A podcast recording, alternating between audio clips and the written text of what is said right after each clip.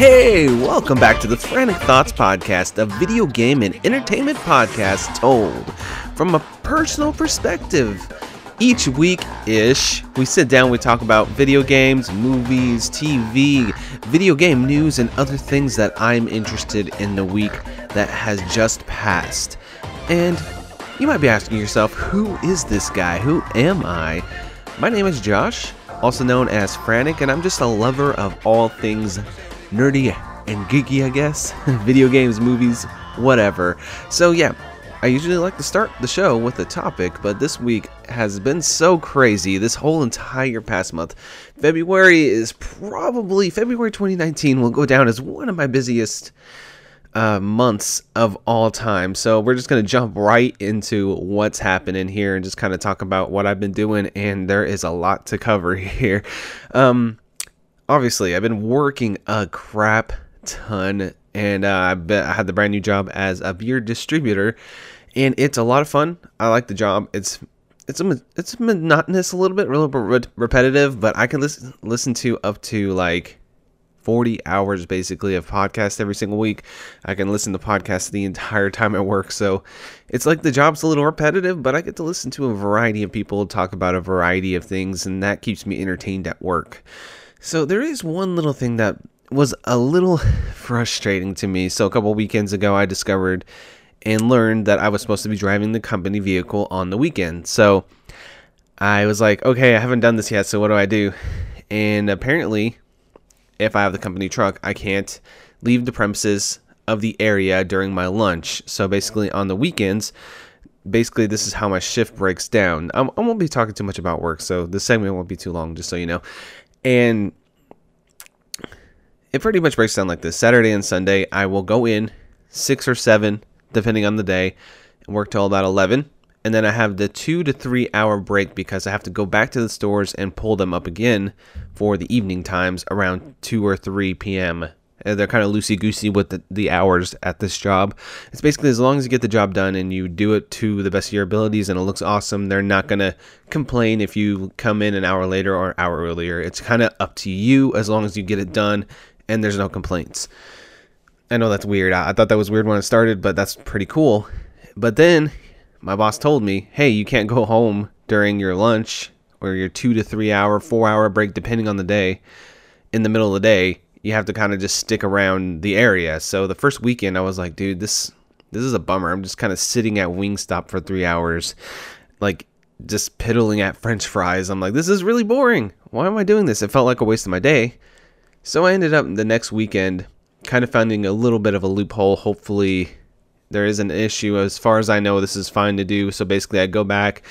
I have to drive back to the warehouse, then get my own car, and then go home and have lunch at home for two to three hours. It's like, uh, it was so frustrating that first weekend because I'm just kind of sitting around just staring at my phone. I didn't bring anything with me. I didn't have my Switch. I didn't have my Game Boy Advance or DS or anything like that. I was just like, I'm just sitting here doing nothing for three hours, and this is my time. I'm on my time, not the company time, and here I am. So yeah, I worked that out, and my weekends have been better. Uh, but yeah, so why haven't I made a podcast? I can tell you that is just I've been really busy. I've been working really long weeks, like 50 hour weeks basically every week. And then when I'm off, I want to hang out with Sierra or we have some chores or errands to do go do or hey, we, we we go out and it just takes longer than we expect or you know, it's just crazy. And then the days that I've been feeling like, hey, I want to sit down and record, I'm just so burned out from just constantly doing stuff. And it's just been one of those months where it's just like, oh my God, I got, I got a podcast out, but oh my God, I'm tired. I'm so tired. But yeah, we ended up buying some big purchases this week. Uh, first off, we bought Sierra her camera. So I can talk a little bit about this. She has been wanting this camera for years. She has a Canon. I think it's a 60D. It's an older version. It's the DSLR, and she's a huge photography photography person. That's what her dream job is to build a portfolio and go out do you know pet pet photography, wildlife photography, whatever she can do. You know, that's one of her dreams. And she had a camera that broke, and to fix it, it would cost a thousand bucks basically. Um, the internal like mechanic of it broke. So it's a very expensive fix. So we're like, okay, we'll just get you a new camera. And that was years ago at this point, two to three years, somewhere around there. And my thing I've wanted to do for her forever is just say, screw it, let's get your camera. so we uh, ended up getting a little bit money. I talked about that last week or whatever. We got a stock payout. And with that, the first thing I did was buy her camera. And Amazon glitched out and started sending the camera to a different place. So this I had an old address saved on Amazon. And I entered the new address, I pressed purchase, and then when I looked at my order originally, it had the new address, this address that I live at now. Go back the next day and it is scheduled to deliver at the old address that we used to live at like 2 to 3 years ago and I'm just like what happened? What happened? I was so like frustrated. Um, message Amazon. They said, "Oh no, you selected that." I'm like, "No, I know I didn't select it. I checked it like ten times." And then the camera people had already shipped it out and had already made it across state lines, and it was from New York, and it was like somewhere else already because they shipped it early in the morning, and I didn't discover this until the evening of the next day. And I messaged them and they didn't get back to me for two days. And they're like, hey, uh, yeah, we're going to do a return shipment on this. And that took an entire week. And then it took another like five days for the money to get refunded onto my account so I can purchase the camera again. And I finally did yesterday. And yeah, we're getting a DSLR in the house. And my agreement to her was, hey, I'm going to purchase this for you. You've helped us out in a bind. You've used your savings to help us when we have flat tires and different situations. This is a gift to you. You don't have to pay it back. You know, as long as I'm allowed to sit there and use it when I want to use, make YouTube videos, which won't be very often because I don't make a lot of videos. And she's like, yeah, that's cool. You know, we'll share. And I'm like, all right, cool. And then, of course, her being her, she's like, you know, I'm going to pay it. I'm going to pay at least half of it back to you. I'm like, no, you are not going to pay half of it back to me. This is a gift to you from me for missing Christmas because I lost my job. Um, for our anniversary not being much besides me just cooking dinner. This is kind of it's like a big gift. Like you want this, this is for your dream. Awesome. I hope you use it. I want you to use it. So here you go. So we got that, and I'm really happy we got that. um, we got some other things too, which this is going to be a lot. I'm just going to warn you. There's a lot I did get this week. And I'm like, dude, I'm looking back and it's been like two weeks and I got all this crap. So it's not crap though. It's really cool. So, first off, we went to a thrift store, which was really cool. And we found this retro gaming entertainment center. It's like this old school looking entertainment center. So, on the right side of my room, I've literally had I'd say seven boxes since we moved in, just stacked on top of each other on the side of the room. There's we haven't went through them or anything like that. And I'm like, dude, I you know what I want to do? I want to get a little retro center, put a TV on there, put like two to three consoles, you know, so I could play some Dreamcast, PS2, maybe some N64 stuff like that very easily, and it looks really nice and classic. And um, hook our VHS player up to it just because why not? We have one, and we have a bunch of VHSs. You know, sure, why not? You know, just to have it. I don't know how often we'll use that part of it. But I saw this entertainment center. It's perfectly sized. It's about three feet high, give or take. It has three shelves on it, a couple of cubbies on each side. And I'm like, dude, this thing's perfect. It was like 18 bucks at the thrift store. And I'm like, cool, buy this. And then it gave me an excuse to go through all those boxes I had. I went through like a bunch of boxes. It was a lot. So, like, when I'm saying I was busy this month, that's the kind of crap that's been happening. I'm like, okay, I'm going to go organize my apartment. I'm gonna go do this other life thing, blah blah blah blah blah. There's so much that I don't want to list it all, but yeah. I got that home. I was super stoked about it, and then also on that same trip, I found an HD PVR for six bucks. So if you don't know what HD PVR, it's made by this company, this German company called Hauppauge, Hauppauge, and I think someone's mowing outside. Of course, they would be mowing today. Anyway, I'm just like, wow, they they like never mow this. The the people around here, the maintenance people, they don't take care of the area like outside at all. And of course, the day that I'm doing this, they're mowing. Anyway, whatever. So back in the day, 2008, 2009, I used to watch these Modern Warfare 2 videos, and people would talk about how fantastic the HD PVR is. It's like one of the best capture cards on the earth. So basically, that's what it is. It's like an Elgato and something like that. And it captures 720p, 1080i, 1080p video, depending on what you got, and it has component inputs on the back. So I figured this would be a really good capture card for like a PS2 or anything that has a component cable. I haven't actually tested it out. That's one of those things that I've been wanting to do. I haven't had a lot of time. Obviously, I've been talking a lot about how I had no time for anything. but it, yeah, the HD PVR. That's a really cool find, and I thought six bucks was such a steal. I'm like, I have to buy this, even if it doesn't work. It's worth a shot, you know, because that's like a two hundred dollar unit right there. So I was like super stoked to find that. Um, also on that same, it was either the, the day before or the day after, but I had been looking for so long for Xbox One X deal. I looked and I looked and I looked and I looked and I looked and I finally found a Newegg deal for 350 for uh was it 350 for the Fallout was it Fallout 76 the new one yeah. Fallout 76 bundle and it was 350 and I'm like okay that's a good deal. But I kept looking and kept looking and then I found a Newegg promo code right? And it was kind of just like a one last thing and it took $50 off of it.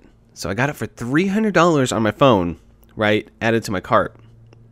I went to Best Buy picked up the same exact console, did a price match, $300, got an Xbox One X with Fallout 76, uh, which I probably won't play Fallout 76, but an Xbox One X for $300, brand new, is a badass deal, and I was so stoked that I got it.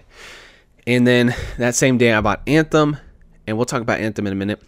And I bought Lion King 4K because they actually are starting to release some of the classic 90s Disney movies or just classic classically animated Disney movies in 4K. So that was the first thing I tried out when I got home and eventually set it up. It took me like two days because I got it late at night and then I worked and then we just like I just didn't feel like hooking it up. Like I had it hooked up and didn't really use it. But then I ended up watching Lion King front to back again. It's one of the best movies ever made. I don't have to tell everybody that. Everybody knows that The Lion King is amazing but the the way the HDR, like the colors and the lighting and the way that the backgrounds are hand painted and everything, and the it just popped more than I've ever seen this movie pop before. Um, I turned on the Circle of Life, the very beginning of the movie, and just how beautiful, how stunning it is. Like, of course, everybody knows it's a beautiful scene, and it looks fantastic, you know, and the best music ever, some of the most iconic music ever. But this intro just I was literally sobbing watching this intro because of how beautiful it looked. All the nostalgia washed over me.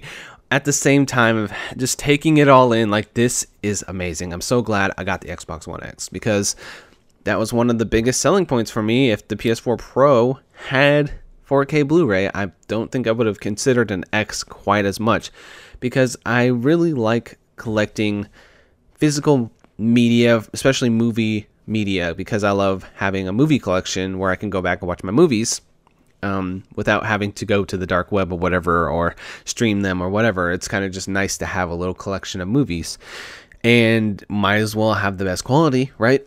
So yeah, that's probably going to be my new addiction is collecting 4K Blu-rays, but they're kind of pricey, so I'll have to space them out here and there. Like when I feel like I can afford one. I think the next one I'm probably going to pick up is Game of Thrones season one. It came out on 4K, and I know just talking about it is like okay, you know, it's a gimmick, whatever. But seeing it in person, like the how great the resolution bump is, and just that Dolby Vision, HDR, both of those. I know those are all like buzzwords basically, but just the way the colors play off of each other, how deep the blacks are, how white the whites are, how everything just pops. Everything just looks so much nicer when you have that new format, and it's worth it for me to at least have some of that stuff in my collection. And I know in about 10 years when 8K comes out, I'm probably going to be all on that. But for now, 4K is a new hotness, and it's actually having a decent amount of content now to where I feel justified having everything, and I could afford it and I got a good deal on the system, and I got Anthem too, which is native 4K on the Xbox One X, and you know what, guys? You, you go online, you, you'll look at Anthem reviews. It's getting sixes, it's getting low reviews, not high uh, approvals. Like a lot of people, a lot of people like it. I know some people in the Cartridge Club really like it. I know P1 really, really likes it. I know Musty's been having a good time. Fitnad um, has a good time with it too. It seems like he has a little bit more issues, but it seems like he's having fun with it as well. And for me personally, I think Anthem's a great time. Like from a gameplay standpoint, purely gameplay. I'm not talking about the story or anything. I think the gameplay is just a lot of fun. It does get somewhat repetitive. I find the shooting not particularly like accurate, but honestly, I don't really feel like Anthem is a shooter. It's kind of more of I know it's a weird thing to say. It has like combos and all this other stuff, and it's not really 100% a shooter. And I just find the shooting not as snappy as some, but that's not uh, fault. Like to me, I, I still find the gameplay a lot of fun. The flying is just excellent. Like I have a good time. Basically, okay, I didn't even explain what the game is. Some people won't even know what it is who listen to this. Some people. Most people will, but basically it's like an Iron Man game. You get these suits called javelins, four different ones you can select from, and they all have different powers and abilities, and you can customize them with different colors, and that that's my favorite part of the game. I'm not gonna lie. Customizing the colors and changing out different materials, like you can have leather or metal, whatever, and just making your javelin just look fucking rad. I was like, dude, I gotta, I gotta make this thing look so dope right now, cause uh, I picked the class. It's called Storm, and basically, you kind of hover around the battlefield, and you can like rain down lightning and ice and elemental attacks, and it's a blast. I, I've, I've been having so much fun with that, and I was like, dude, I'm gonna have lightning on my left hand, and then ice on my right hand, and I'm gonna paint my javelin like white and then like pale blue and then like some navy blue spots and he looks all badass. I'm like, hell yeah, blue, blue, and blue. And then the power attacks are blue, so it's like all matches and I'm glowing blue as I fly. I'm like, yes, I feel so badass, you know? And that's what video games are for. They want you feel amazing when you're in there and you have a great time playing. And that's the general focus that I go into video games looking for. And then I go and see the issues people are having with Anthem, and I can see some of the things, but sometimes just feels a little nitpicky, like overly nitpicky. Um, people are saying the acting is a little wooden, a little, you know, not great. But I feel like it depends on the character in the game. A couple of them, their lines land so perfectly and they're really good. And there's been a couple I'm like, eh, this character's kind of whatever.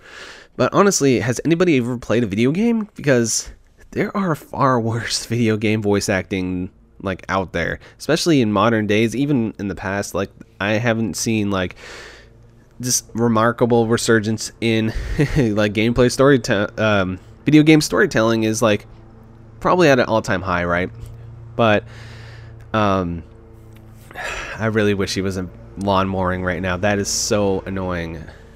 That's like why. Anyway. Uh, wow. But yeah, video game storytelling is at an all-time high. Like, I mean, there's been some really incredible games, but on the average, the video game storytelling is not even anywhere close to Anthem, in my opinion. There has been some, like, really great story beats, and I love the graphics, and I love how the characters emote. I think the facial capture is incredible. Um, and I think Anthem, and this is my first impression, I've played like six hours of it the things that do bother people, like you can't change your customize your javelin unless you go back to the main area, the first person area. I can't think of the name of it right now. I'm really bad with Fort Tarsis. That's what it is, Fort Tarsis. So basically, this, this uh, you go into first person when you're in Fort Tarsis, and you can talk to the characters. This is where you interact with the storyline, and that's also where you update your javelin, you change your weapons, you change your power ups, all that stuff. And it is a little annoying because I'm super used to like loot games where you can just pop into a menu right away and then try out a new gun right away. And you can't do that in Anthem. You have to go all the way back to Fort Tarsis, switch everything back out, and then go back out on a mission. That's a minor complaint to me. A lot of people find that as a huge sticking point, and that, it's a little annoying. Like I'm not gonna lie, I would love to be able to just pop on a new. Uh, oh shit. Um, I would love to be able to pop on a new uh, javelin effect like right there on the battlefield, but you know, it makes a little bit more sense from a lore standpoint to go back and use the forge to do the javelin stuff. I know this is a lot of this is really boring to people, and this is probably the most I'll talk about Anthem because I don't know how much I'm gonna play of it. I think it's a great game. I've had a good time with it. It's like one of those I'm gonna jump back into here and there. It's not gonna be a game of the year winner. It's not even gonna be like a you know high ranking game for me personally. I know a lot of people that love it though, and I just don't want to be the guy to tear the game down even more. I try to find the good in it, and I think it's a great game that as time goes on, it's going to improve even more and more. And it's going to be one of those like, oh, remember when Anthem launched like that? And then they go, oh, yeah, but Anthem's amazing now, you know? Or Anthem was always amazing, had amazing nuggets in it, and they improved upon it, you know? So I think people over exaggerate on the internet, but that's not surprising. I'm having a great time with Anthem, so. Um, I'm honestly really tired of hearing about Anthem on podcasts. So many people have been talking about it lately. It's like, okay, let's let's, let's stop talking about it, please. uh, it's like if I hear games as a service one more time, just just one more time. If I hear it, come on. Uh, okay, but that that was my Xbox One X experience. I jumped into Game Pass. I, I tried a couple of the games there. Played a little bit of Forza. Played some Halo Five single player. Dude, it's worth it for me. Just that graphical leap, that performance leap, it looks so good. I'm going to play the hell out of that Xbox. I'm going to play a lot of my third parties there now. It's going to be a tough decision when these games come out. Do I want to play it on PS4 or do I want to play it on Xbox? But, you know, I'll probably just kind of mix and match my time between the two and I'm just having a great time with it. So that's awesome. I'm super happy with the purchase and I don't regret it. I thought I would at first, but once I have it here in the house and I've been messing with it and playing it, I do not regret it for a second. That Xbox One X is freaking awesome. So, what else did I do? Um, let's talk about my some of my Switch gaming. I played a lot more Tetris 99. I probably played 50 to 60 more runs. I got to uh, number nine in Tetris 99, and I was like, you know what? That's the last match I played. That's the highest I ever got is nine. Um, I'm not very good at Tetris. I've never been very good at Tetris. It's it's a eluded me. I'm just okay, you know, I can get by.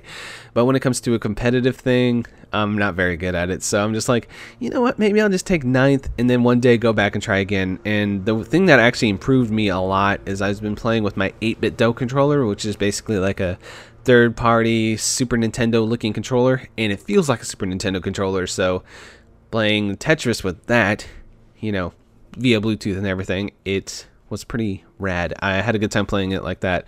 And besides that, I'm playing this new game and just came out a few days ago of, of this recording. It's called Ape Out. And this game is amazing. Oh my god. Oh my goodness. I love it to death. It's so much fun. So if you haven't seen it or you don't know what it is, it's like Hotline Miami, a top-down shooter and it's kind of like a run based thing each time you spawn into the world. The thing that's different between this game and Hotline Miami is each of the stages are randomly generated. So it's top down, you're a, big ass ape, and it has a really cool art style. It kind of looks almost hand painted or maybe like dry painted or something. Has kind of like a sketchy look to it. It just has a look and a feel to it that's just unlike anything I've seen. I, I would describe it as Hotline Miami to an extent because Hotline Miami is that same perspective in this kind of like overly gory. So this game is overly gory too. Basically, you're an ape, you're going through, and you have two attacks. The left shoulder grabs your enemy, your right shoulder will either attack the enemy, or if you're holding somebody, you can throw them.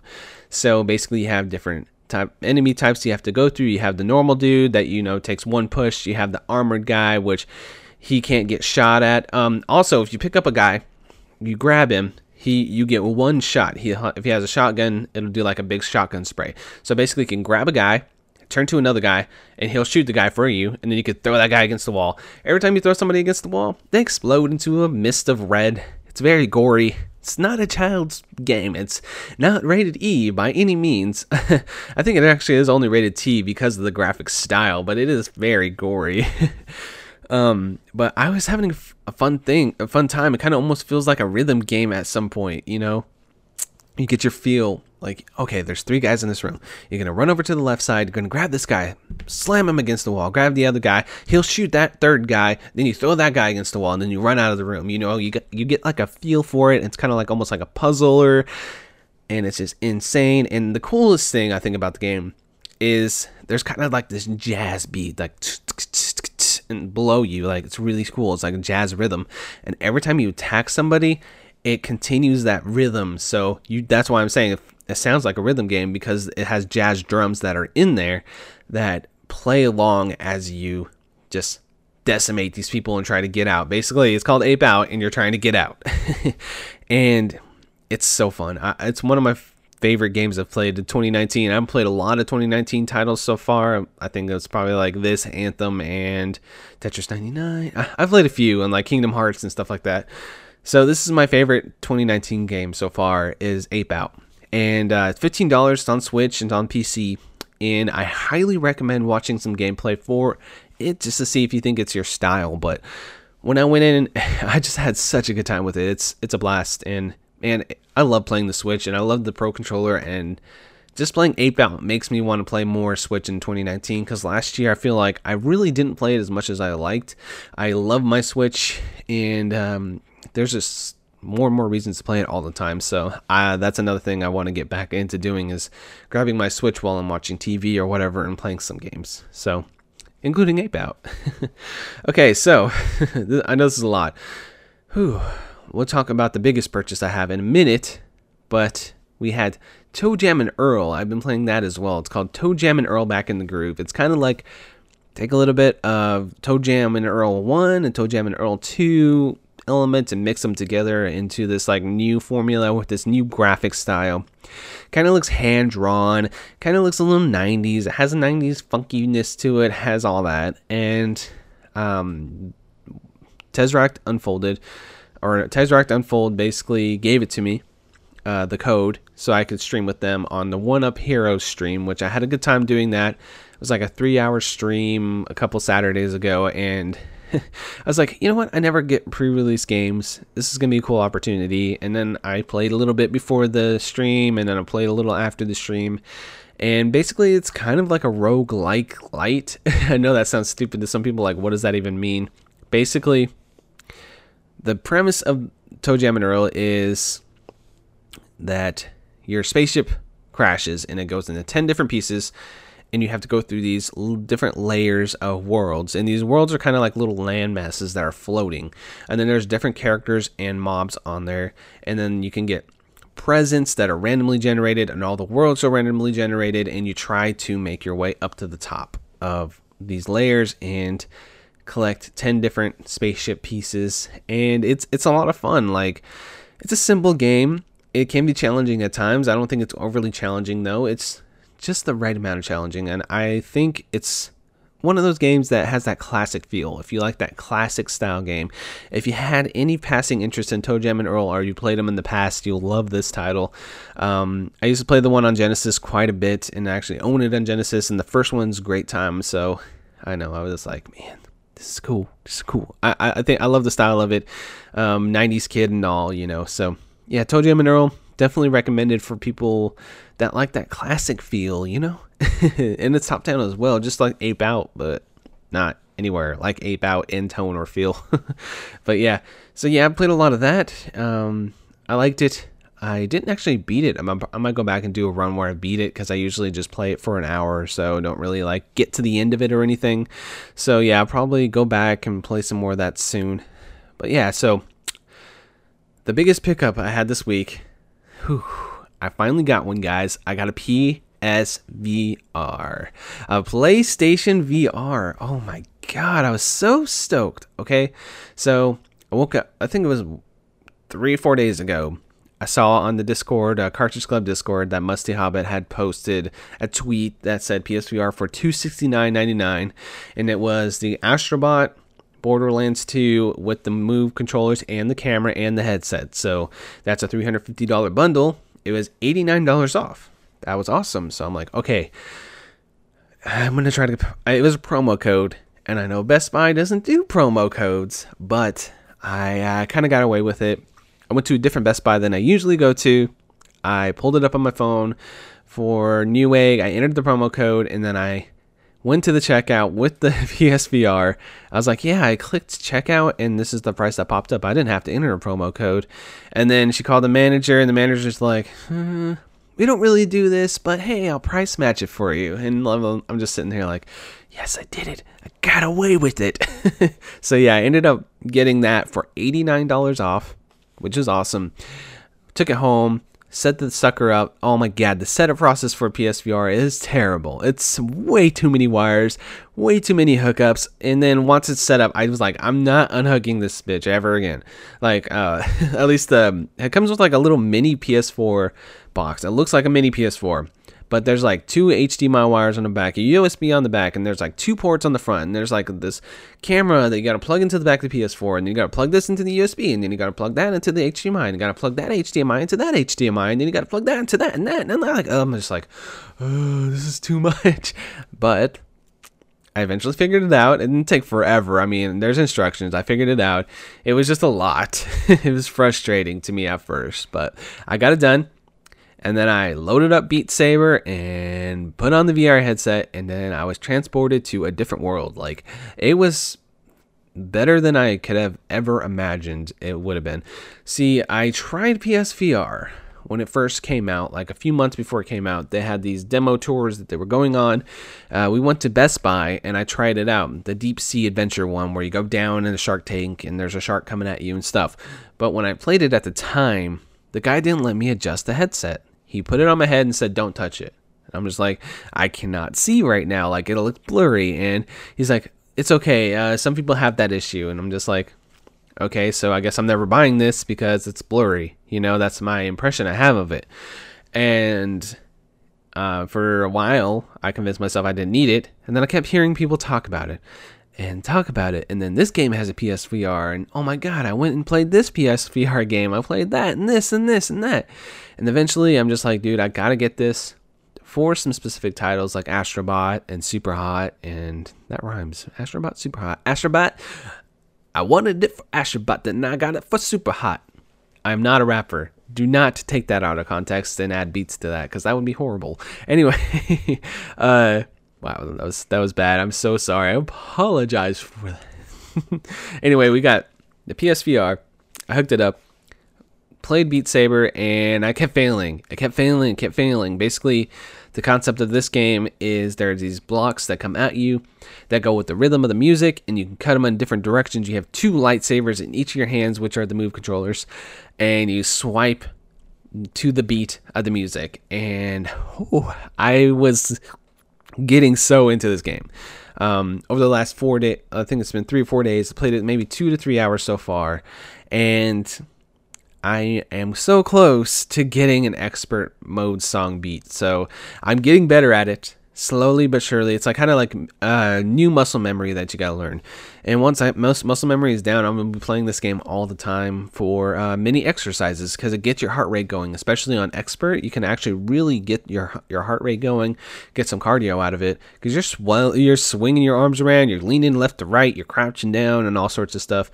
Um, it's not a high impact exercise, but it can be my excuse to say, hey, you know, let's play this game for an hour and it's sort of exercise. I get my body move moving, get some sweat going, get my heart rate up. It's worth it. It's a good time. And uh, yeah, so other games I tried out. I tried a lot of demos out. Uh, but first off, I tried out Borderlands 2, which was in the pack-in bundle. Uh, the, my first experience with it was very negative. I did not like it. It's like hard to control. Uh, I didn't really get it, and then I it was really late when I was trying these out. It was like 12 o'clock or something at night. For me, that's really freaking late because I get up at like 5 a.m. most days. So I was like really tired trying to play this, and peripheral vision's blurry, which I think some of my peripheral vision stuff that's blurry in the VR headset. No matter what, it'll be a little blurry depending on the game. If it's like right on top of my my face because my glasses are kind of fucked up. Like honestly, the right lens is a little off. So that's the reason why some of the stuff is blurry for me. I know it'll be clear once my glasses are fixed. Um, waiting for my insurance to go through to buy new glasses, uh, which is next month. So these glasses suck, and I had them for like a few months.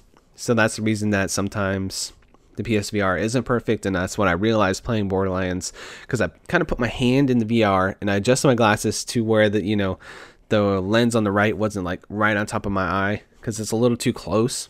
If I twisted my, I, I messed with my glasses to make them how they're supposed to be, and then everything was perfectly sh- sharp and there was no blurriness in uh, Borderlands. And that's the only game I actually had any issues with the blurriness, and it was just the HUD. Like there's a HUD, like as you move your head, the HUD around your your eyes, you know, your like life indicator and your map and stuff, is like follows your head around as you look around. Um, but the game is kind of fun. Um, it's definitely not made for PSVR. This version is that same game, just ported into PSVR. But it's kind of cool to see like a gigantic Bullymong right there in front of you and stuff. So I'll probably go through that and play a few more missions. But I've played that game like with every character. So I played it four times in over already, like twice on PC, twice on PS3, and it's one of my favorite shooters of all time, uh, Borderlands 2. Um, but yeah, I don't think I'm gonna play through the entire thing again on VR. That's just not in the cards for me on that. But it was cool to see it at the very least, and um, I got like super into like going into demos the other day. I sat down and I lost three hours of my day just going in demos. it was pretty fucking awesome though. Um, let's see, I played Super Hot VR and they have like this mini demo. It's like maybe 20 minutes long. Concept of uh, Super Hot is time doesn't move until you move, and everything has kind of like this angular look to it. It's a first person game. And you look down, you have these like uh, like geometrically geometric shaped hands that are black and you can uh, grab stuff in the world these red enemies come at you in all white rooms and if you don't move the world doesn't move so you kind of like move your hand the guy will come at you you can punch him you can grab stuff out of the air grab his gun from him shoot him in the face and they kind of shatter like glass when you kill him and stuff such a cool game i used to i've played super hot the original so many times like I don't know, uncountable amount of times at this point. I love it so much. It's one of my favorite first person games. This VR is like one of those things I, I gotta buy soon. It's only 25 bucks, but I played the demo and I'm like, hell yeah. but the thing is, is, I spent so much money this last week, I can't justify buying much more games or anything until like later on in the month. So it's like, you know what, I'm just gonna be happy with what I got for now. got a lot of other stuff to play anyway. But um I tried that demo it kind of blew me away. It was so fun. I was just giggling and having a great time. I would just smile from ear to ear the entire time I was playing it. Just super fun. And then I played Rez Infinite, and they have this is a very short section. It's like five minutes or so of it, but oh my god, it was an experience, man. Like I had chills just going down my spine. So basically, if you haven't played Rez before, it's kind of like a it's a music game. It's a shooter, and it's called a wireframe, and you go to different areas, and they all it's all about just like playing with the beat and having like this physical uh, presence in the world, and you really feel like you're in that world when you have that VR headset on, and just it's some of the coolest things. They they play with scale in a really interesting way. There's like giant monster in front of you. You're like, holy crap, he looks gigantic, and it actually looks like he's standing in front of me. He's 15 feet tall or whatever. Freaking awesome, dude! It was such a good time, and um, I did go through some other ones less notable ones. Whew. But I'm getting a little long winded on this section, but I'm, I'm just having so much fun with that VR headset, guys. Like, it's so good. Like, I was so surprised at how well it works. And I'm just like, oh, it's so cool. Uh, I'm happy I got it finally. And oh, almost forgot. I played Astrobot. Oh my God. If Nintendo got a hold of a PSVR system or a VR system at all, that's what they would make. It's pretty much a Nintendo game inside of a PlayStation. it feels so Nintendo. So basically, the premise of Astrobot is it's a platformer. It's a 3D platformer, but you play like this robot that has uh, literally a PS4 controller inside the game. You can look down and you're holding a PS4 controller, DualShock 4, and when you press the touchpad, a little tiny robot pops out and you control him throughout the world. And the cool thing is he kind of can platform all around you. So you're controlling the robot all around you and then you can like look around the environment and help him out do different things. Like there's a section where you like headbutt an object with to help help him get to the next section and stuff like that. And it's just so cute and they used the VR in such a unique way that I definitely got to play that game, and I was kind of blown away about how fun it, it was. It wasn't floaty, the jumps weren't floaty, it controlled perfectly. It felt like one of those classic mascot platformers that we used to love in modern day. So, yeah, I just I just really liked it. I I got to get a drink of water, guys. It's been 40 minutes of constant talking. Hmm. Mm. Mm. That's so good. That is so good. um, yeah. So I played a lot of that Astrobot, and I think there was like three stages in that demo, and it was it was awesome. And I was I'm surprised that PSVR was is, is as fun as it was, man. Like it could have been terrible. I was worried when I got it. I know I heard so many positive things about it from a lot of people, but I was worried that I would get motion sickness, and I haven't yet. I even played some Trackmania Turbo, and they have like this PSVR mode, and I played all the tracks on that. And there are moments where you go first person and do like loop de loops and go upside down and stuff. And I did get this feeling in, my, in the pit of my stomach like I'm not moving, but it feels like I'm moving because of the VR situation. I feel like I'm in this world. But the disconnect is enough there for me that I don't get sick. So I was happy about that. Doesn't mean I'll never get sick. I did play another game that's free called Rec Room, and it did give me some weird feelings. like I was like, holy crap! Like um, you adjust it to where you stand up on this one. You can. There's some games where you sit down, some games where you stand up. There's some games you use a DualShock 4, some games you use the Move controllers. And this specific one, you stand up and use the Move controllers. And they actually measure your height by doing your wingspan, like you stick your arms out, and it was like, oh, you're five ten. I'm like, oh shit, I'm basically five ten. so uh, you feel like you're in this virtual world, and it's a free game too, and you can interact with people. Which I went to the uh, public lobby, and there are some kids screaming the F slur at me and the N slur at me, and I'm like, okay, let's leave the public area. We'll go and play some paintball where there's no voice chat. There was no voice chat in the paintball I played, so I'm like, okay, this is cool. You go in there and they have different rooms with a bunch of different games you can play. It's just a really cool thing. I think the Cartridge Club needs to. I, I heard some rumblings that possibly it might be happening, but we need like a space. We all need to get into VR and just talk. That'd be freaking rad. And uh, yeah, Rec Room's badass. Been, I've been having a good time with that too. And everything I play in P- VR just blows me away. Like I just love it. Oh, and I was saying a thing about the motion sickness. Uh, backtracking a little here, but um, the first time I walked, there's different ways you can walk. You can use the teleport, or you can use like the button will make you walk forward, and then you use buttons on the move controller on your right move controller to like do like 45 degree turns and that's the one that kind of made me feel off because i start walking and i'm walking kind of fast but my body's still staying still. So I kind of do this like lean thing, like, oh shit, I'm leaning to the left, I almost fell over because I feel like I should be walking, but I'm not. So that's the only time that I had some like, it's a weird thing because your mind thinks, hey, I'm moving, but I'm not. I'm standing still, but uh, of course it looks like I'm moving and it feels like I'm moving, but I'm not. You know, it's weird. It's just like weird disconnect where your body can be like, ooh, ooh, ooh oh, this is this isn't right. This isn't right. so yeah. oh, that's that's not good. That's not good. No, no, no. so yeah, I really enjoyed PSVR, and I know I'm going to be enjoying it going forward. There's so many games I want to try. So yeah, that's that's what's what's been happening this week. Uh, one little quick note before we go to the next section of the show is it's been nine years since I started making stuff online. So this includes my old YouTube channel. This includes this podcast. This includes the second YouTube channel that I shut down, and then this one now. So I had a YouTube channel. I had for I was very active on it for about four to five years tons of Minecraft videos, tons of play, Let's Play videos. That's kind of what my shtick was, my niche was at the time. Tons of those, lots of fun doing that, and that was 250 some odd videos there. And then now I'm on like 80 something episodes of this podcast and about 20, 25 videos on my YouTube channel. So, I mean, it's pretty good. I, I, have a lot of stuff out there.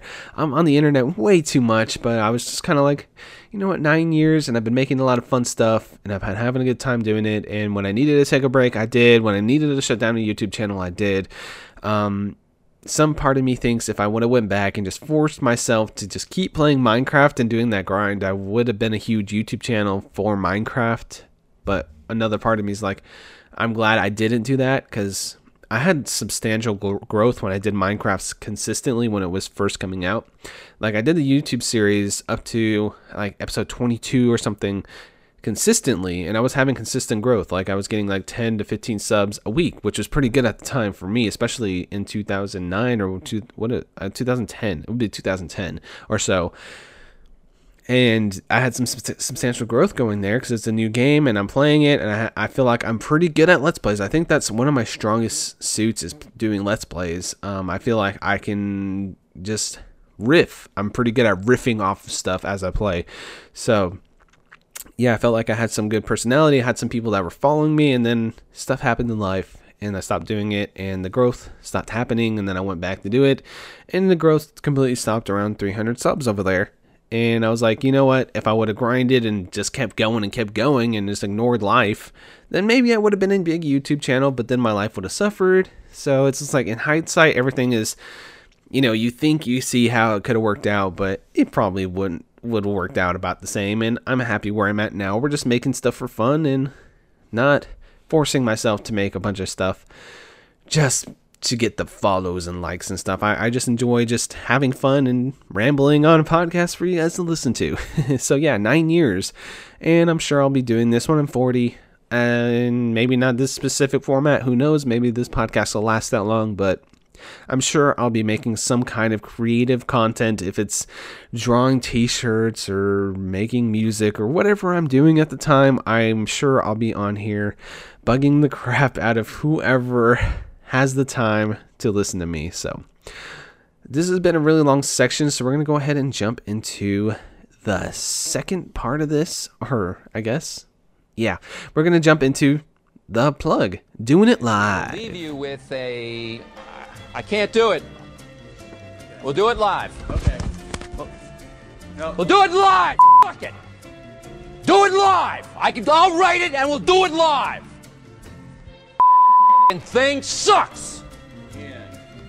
So last episode, I decided to start doing these little mini plugs in the middle of the show, and basically I would uh, upload it to the Cartridge Club little thing where they can download it and use it in their shows. So basically, I make a little plug, little uh, uh, what is it? Little spot for some of my favorite shows related to the Cartridge Club, and other people can use them. So I'm gonna go ahead and do it right now, and it's called "Doing It Live." Doing it live. Doing it right now.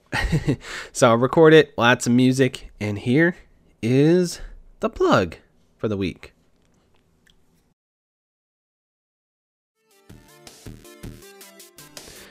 Hey there, this is Josh, also known as Frantic from the Frantic Thoughts Podcast. I'm here to tell you about one of the funniest and most entertaining podcasts I listen to the Polykill Podcast. The premise is simple. Two friends, Jake and Travis, sit around once every other week and chat about all the games they beat, games they're looking forward to, and usually a random topic of conversation. This show always is a bright spot in my podcast queue, and each episode is better than the last. You can find them at polykill.com or anywhere you get your podcast.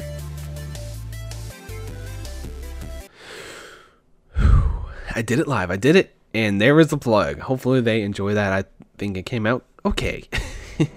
so let's jump into the next section of the show.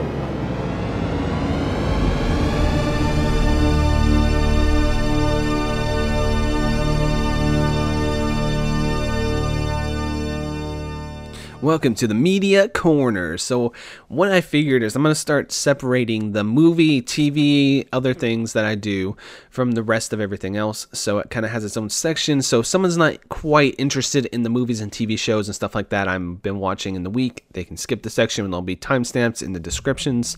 I thought it would make it a little bit easy easier? Easier for people.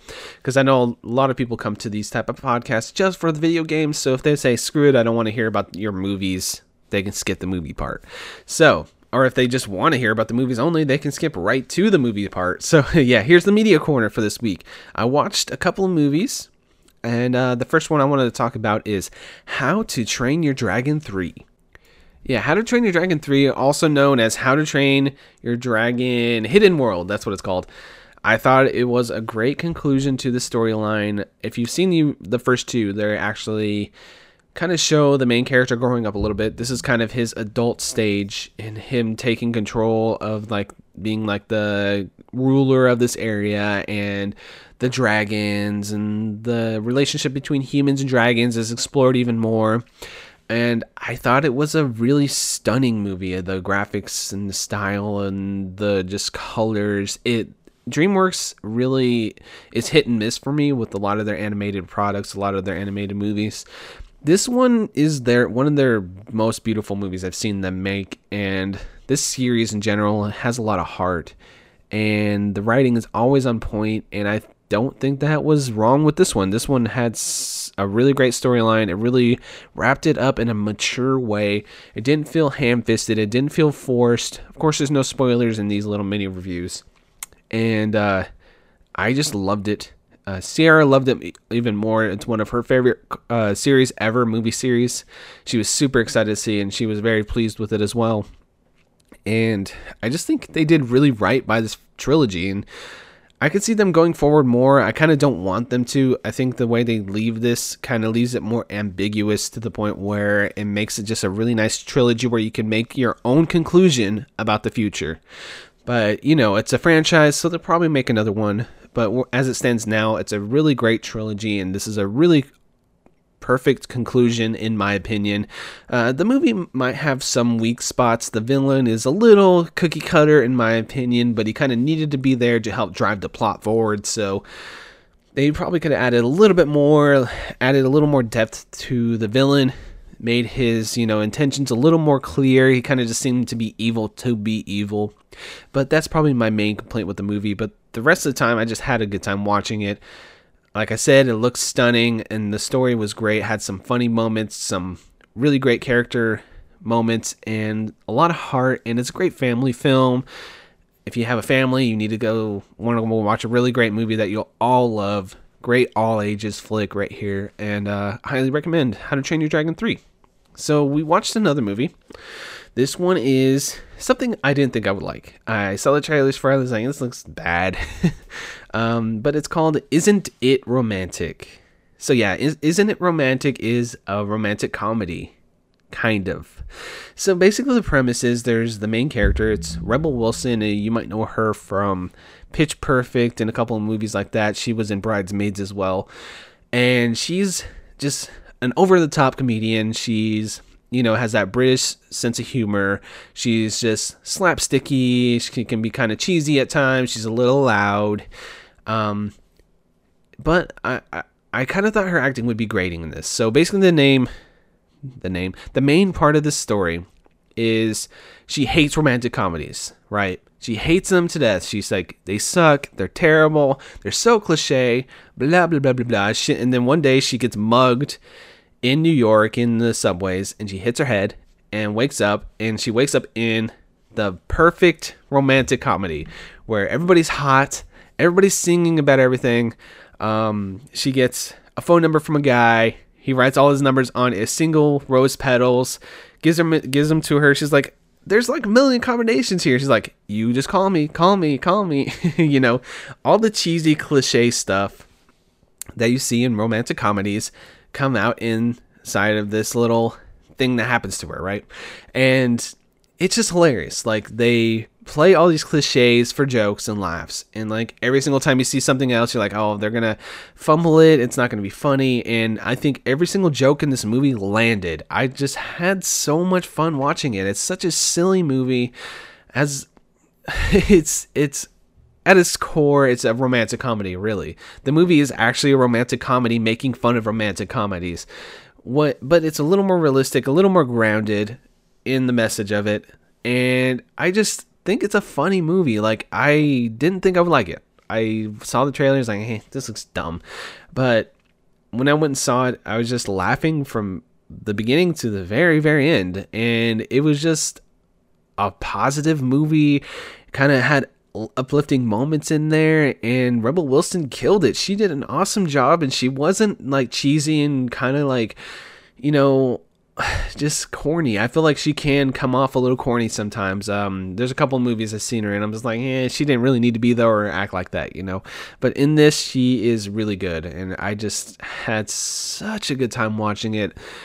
And even if you don't like romantic comedies, I think it's worth the watch if you like comedies in general because it's just a funny movie and it's a take on of ro- romantic comedies and makes fun of them and does it in the best way. And I just think it's worth your time. I, I just I was surprised. This is one of the biggest surprises movie wise in a while where I just sat down and didn't think I would like it at all. Came out on the complete other side of it and I loved it. So super funny. One of the funniest movies I've seen in forever. Like I don't see a lot of good comedies, but this one had me laughing, like gut busting, keeling over, knee slapping, laughing. Like there's a a lot of really good funny parts in this. So yeah, I, I I loved it. So that's a highly recommended movie as well. Like it's a good sit, and uh, yeah, good times.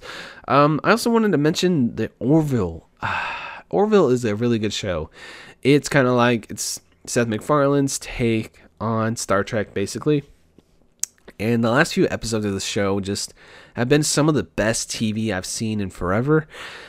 It had some of the best set design, some of the best looking CG, and the storyline was really moving and interesting and thought provoking. And I just really liked it. Like, they had this two part special that just came out, and the first part, I was just sitting there like, oh shit, it's about to go down. And then the second issue, like second episode, they really wrap it up in a nice way, and they do it. It, it feels a little fast, like it's a TV show. That, so they gotta move the storyline a little bit faster than I than I, I thought it could have went. They could have probably made this three parts if they wanted to, but I thought the way it looked, the production value and the quality of it is worth your time. And Orville in general is worth your time. There are some character based episodes that are a little slower, a little more methodical, but they are needed for future episodes. This, this two parter is a really good uh, example of that. This two parter that we just saw was just super engrossing because earlier we had some character development for uh, the characters that were affected during this particular two part episodes and then you really feel for the characters and they actually do a really good job of building these characters into characters you care about. And yeah orville man such a good show. I mean eh, if you notice me i'll be a lot of po- i'll be very positive on most things i talk about here especially when it comes to movies because i just usually choose stuff i'm interested in. And the thing about orville is i'm not a huge star trek fan. I've watched the original series a couple of times actually, and I think that's an interesting show, and I like how campy it is. I've never watched the Next Gen- Generation or anything really, but I didn't think I would like Orville, and I went in with low expectations, and then come out with these really high glowing reviews and positive feelings towards it.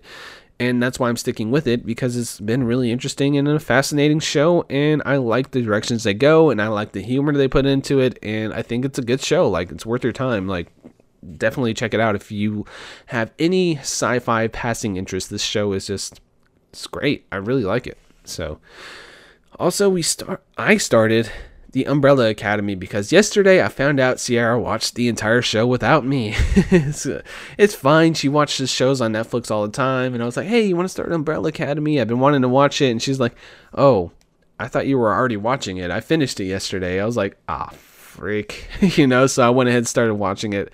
I watched the very first episode and I'm already hooked. It has some awesome music in it. I like the characters. Uh, one of the characters is from the Misfits, and I love him. He's an awesome actor, and I'm excited to see where this series is going. I just wanted to mention that. I like. I know a lot of people say Umbrella Academy is awesome, so I like it so far, and it looks right up my alley. It looks like something I'm gonna have a good time with. And then I wanted to do something new also in Media Corner. It's a good spot to talk about trailers. There's a couple of cool trailers here that I want to chat, and uh, we co- you can check them out later. I'm not going to go into too much detail. I just wanted to mention how I felt about them. Um, the Twilight Zone trailer, the Jordan Peele hosted and produced Twilight Zone is coming out pretty soon, and they released this trailer, and it is cool looking. I'm excited. I really like the original Twilight Zone. There's some of the best anthology. It's one of it's the OG anthology series, right? And it has the twists and turns, and uh, Black Mirror is kind of like that now, but a lot darker and a lot more like depressing in spots. I feel like the Twilight Zone is such a cool show, and then Jordan Peele made, you know, Get Out, and is making Us this year, which also looks really good. He's really good at directing horror and thought provoking stuff. Get Out was one of those uh, horror movies that had something to say, right? And him being there and doing his little, like, what do you call it, like monologue, and showing all the actors there is like Adam Scott and a bunch of other big actors in there, and the stories look interesting, and yeah, check out that trailer, man, because I'm so excited for that. I'm super looking forward to Twilight Zone when it comes out. And then the last trailer I wanted to talk about is this Detective Pikachu trailer, which I'm like, okay, it's Detective Pikachu, you know, it's Pokemon. Do I really care? But dude, this looks fucking dope. the CG is a little weird. It's going to take some getting used to, but honestly, I had a great time watching this trailer. They build it up in such a perfect way. So this is Detective Pikachu trailer 2 if you want to watch it, but basically they build it up. They show all these pokemon and i'm just in. Ryan reynolds being ryan reynolds like deadpool-ish you know ryan reynolds joking and quipping. And then this kid and you know it looks silly and fun and it looks like they're trying to build a universe for pokemon. And then if they take this universe and build it out even more it could be you know a whole universe of pikachu and pokemon and all that could all go back and uh, tell stories of one of the games, do like a red versus blue game, you know, or like do Ash from the anime or whatever. They could build this universe into something bigger because it really does feel like the set pieces and everything for this world feel lived in. It feels like a universe. It feels like they care, and I'm excited to see the movie. So, yep, check out that trailer if you get a chance. Also, we're gonna jump into the last section of the show this week, an extra long episode since I've been gone for a little bit. So, yeah, here is the last section of the show.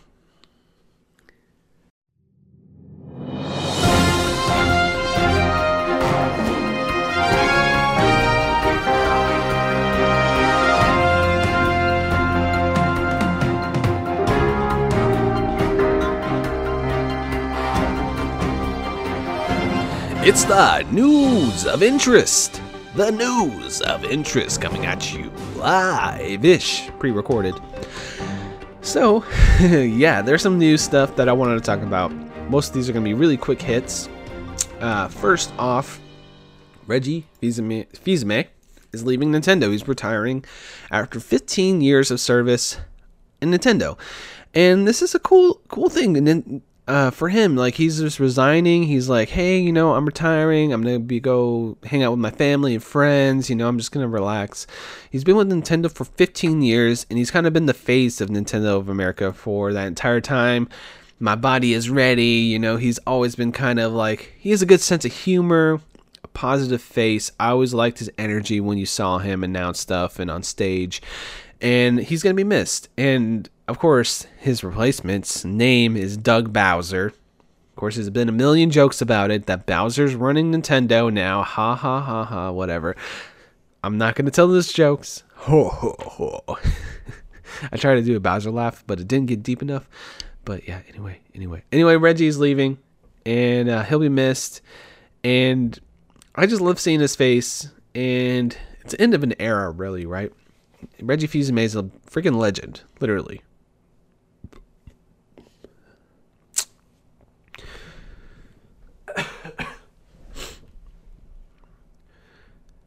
Also, Nintendo, speaking of Nintendo, they had a direct for Pokemon and they announced the new Pokemon games Pokemon Sword and Shield. And they have three, they showed the starters. They have a chimp starter named Grookey, which he is grass type. And then they have a rabbit Pokemon named Scorbunny, which he's a fire type. And then got a water lizard Pokemon named Sobble, which is a water type. Uh, this Scorbunny's fire type. Did I say the wrong thing? I don't know. so uh, they had the original starters like fire, water, grass. Two games like usual. Sword, Pokemon Sword, Pokemon Shield. And I really love the art style, man. It, it's kind of a nice, it's really good looking game. Like I like it how it looks. For one. And for two, they have random battles again, which is controversial to a lot of people. And I played a little bit of Pokemon Let's Go Eevee recently too, and seeing the Pokemon in the world is really cool. And that's gonna be kind of missed for me from an environment standpoint, the way the game feels more alive. You know, you see little Pidgeys and Rattatas running through the fields, and then you go into the caves, you can see Geodudes jumping around, Zubats flying around and stuff. It looks cool, and like without the random encounters. So, uh, with with the random encounters, the world's gonna feel a little more empty when you compare it to Let's Go. But the art style is so intricate and different, and they're taking the step forward in the amount of art is in it. You know, they're actually not making it look so, you know, sterile. And like I felt like let's let's go Pikachu and Eevee looks really nice. No, don't get me wrong, it looks really good. But everything kind of feels a little flat. There's it's not as uh what, what am I trying to say? There's not as much detail in the art style, and I think that they're going in. They're this is a brand new mainline series game, so they're really taking their time and making all the stages look really cool. And it looks like it's set in like a London European setting, so that's a kind of a cool area. I know they did Paris and Pokemon X because I played a little bit of that, and you know I'm not a huge Pokemon guy. You guys know me. I'm not a huge JRPG or RPG fan. But I always give Pokemon a go. Pokemon a go. I always give Pokemon a chance no matter what. Like I always try them out, even for a little bit to see if it's gonna be for me. And usually I fall off within a few hours. I'm like, okay, this game, I get this game, I'm done. I'll go move on to the next thing. Because Sierra usually picks them up. She she's a huge Pokemon fan, so uh, Pokemon Sword and Shield are going to be coming out, and she'll probably pick Pokemon Sword, and I'll play some of it and see how I like it. And if I do like it, I'll stick with it. But if I don't, I'll jump off. But I'm always interested. I'm always interested to see what they do with the new Pokemon games because Pokemon is the biggest franchise period. And I just like to keep on top of it and see what they're doing. And I think they're charming games. I love the anime. Like, I still love the anime. I used to watch it as a kid. I love the world. It's just I fell off at some point and I never got back on the Pokemon train. So there's always my heart is always there and I always want to jump back on the Pokemon train. I just don't know when or if I have the ability to or if I'm going to like it as much as I did back in the day or if my nostalgia will carry me far enough to see a whole entire game through. But I do love the way it looks and it ma- it makes me smile. You know, it makes me happy to see Pokemon still thriving and still go- continuing even now. And um, the, te- the, te- the te- Detective Pikachu is a good example as well. These two announcements have happened really close to each other. Like that trailer popped, and then this trail this uh direct happened, and it's been Pokemon. It's like a Pokemon little resurgence there and i was like okay i'm so glad to see this around like pokemon makes me happy and i'm glad people still play it and still love it as much as my kid self did back in the day and i just want to return to that sometime. We'll see if it happens with this new one but um, i always like to talk about nintendo directs no matter how big or small they are and this one's pretty big. So yeah. Uh, here's a couple like little things that really interested me for news stories. One is Gearbox is headed to PAX East later this month, and they have never before seen reveals, exclusives, and surprises on their website. They announced this. And everybody's speculating that's probably going to be a Borderlands 3. so, uh, yeah, I would be so excited. Like I said before, I played Borderlands 3 so many times, man. I love the series to death. Um, I don't know what they would do with the Borderlands 3 now with that Destiny and all these looter shooter online experiences has come out. Like, will it be just a co op four people person game, or will it be more of a Border Worlds game? Border Worlds instead of Borderlands. Like, they'll have multiple worlds with a bunch of people you can interact with in like armor. I talked about this on a podcast a long time ago, but I would love to see some more dimension to your character, your Vault Hunter in a Borderlands world. So maybe they'll have a little bit more of that. But this happens on March 28th. So I'm just like, hopefully that's what they're announcing. But they could be announcing anything because it's a 2K related company. And 2K has other things that they have big franchises for, like Bioshock and other things. I'd be happy for a new Bioshock as well. But I'm kind of just hoping that it is Borderlands 3 and we finally get some, you know, more concrete details on when it might be releasing, even if it's just like, oh, fall 2019 or spring 2020, whatever. I would like to know that it's actually happening within, you know, the next 10 months or whatever. Because I've been waiting. This it's been I don't know, seven years since Borderlands 2. It came out in 2012. They had the pre-sequel, but that wasn't by Gearbox directly. But then they went and they made uh, what was that game? Battleborn, which got buried really quickly, mostly because of Overwatch, because of the confusion. It was a completely different game. But I played Battleborn. I didn't really like how it played. It was kind of crappy. Like the controls were kind of meh. Anyway, and they have said that over 85 to 95% of their staff is working on Borderlands 3. So they gotta show something sooner rather than later. So I'm excited. It's just like a little tiny news story that I stretched out for a few minutes there for some reason. But yeah. And then last but not least is the Dreams. Dreams has a release date.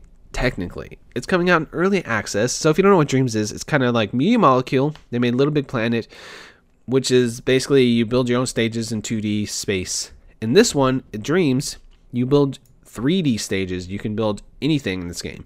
It's kind of like create your own game, the game, and uh, it looks awesome. I've seen so much gameplay. I, was, I kind of like sat down one afternoon and just devoured a bunch of gameplay for this. And I haven't played it myself, and I really want to get into this. It's an early access. Basically, it's called the Creators Early Access.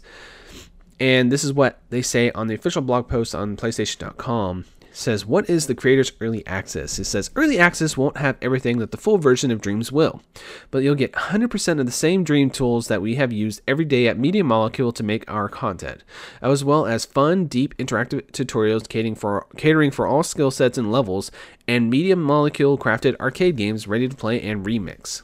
If you joined us during the beta period and publish your assets, you'll also have beta creation to return to.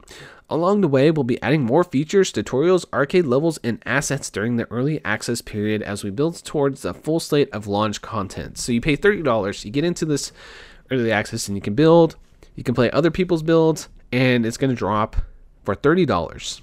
And I think this they're just saying it coming in the spring. I don't see an official release day, but there is if you go to the blog post on PlayStation about this, you can sign up and get updates and get access to this for 30 bucks.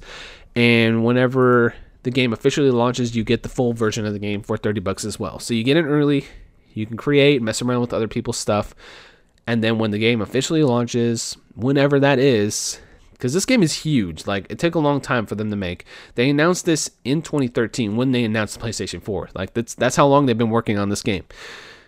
But like I said, it's a game where you can make other people's games. Like you can make other games inside here. You can make platformers. You can make 3D platforms. You can make first person shooters. You can make experiential games. You can make a game where you just walk straight forward and the world changes around you. You can make whatever you can imagine. so it's ridiculous. Like I've seen some of the creations so far. They someone made like a PT level, looks just like that that uh, PT demo that they put out for Silent Hills that never came out, of course. And then they have uh, someone made a Dead Space stage, and then I saw somebody make like basically kind of like a mini Skyrim like world with a giant ice covered mountain where you can fight a dragon with a bow and arrow. The graphics were a little bit minimal on that, but it was pretty deep, and they had like a conversation tree and everything. And then I saw another one where they had like a Dark Souls mini game. It's kind of like a Dark Souls boss, and you kind of rolled and you fought just like in Dark Souls. All the attacks had like, you know, that little bit of uh what is that word? What am I looking for? Every every attack is very deliberate. That's the word I'm looking for. So when you push the attack button, you have to go through the entire attack animation and fight the boss, and it's just like that in Dreams. It's ridiculous, guys. Like this is going to be one of the coolest games ever. Like I'm not gonna lie. Like I know this sounds very hyperbolic, and I'm I like to get hyped for stuff, but the creation tools in here are ridiculous and I'm excited to see what happens. I'm just glad that they're finally saying it's coming out, even though it is early access, and I'm definitely going to be in there messing with it. And it has a PSVR mode that you can play and sculpt in VR with move controllers with like make your own 3D models in in VR. That's gonna be fucking awesome. I'm so excited for Dreams. So I was so stoked to see that they're finally gonna release it. All right, it's time to wrap it up for the week, and thank you for listening to the show. If you want to have a conversation about this episode, you can go over to cartridgeclub.org slash forum, click on Frantic Thoughts, click on this episode, and we'll talk over there. You can also go to my YouTube channel, it's bit.ly slash frantic sub, and there will be a video.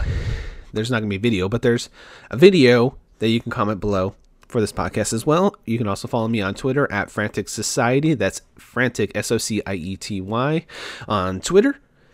And check out other Cartridge Club creators. Uh, I'm sorry, I just coughed really hard before this last section. I'm still out of breath.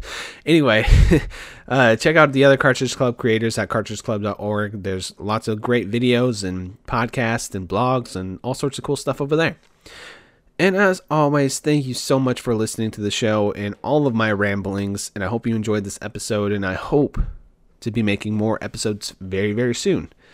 And I'll talk to you guys later. See ya. Yeah. The no, okay, sorry, sorry guys. The clock strikes upon the hour, and the sun begins to fade. Still enough time to figure out how to chase my blues away. I've done alright up till now. It's the light of day that shows me how. But when the night falls, my loneliness comes.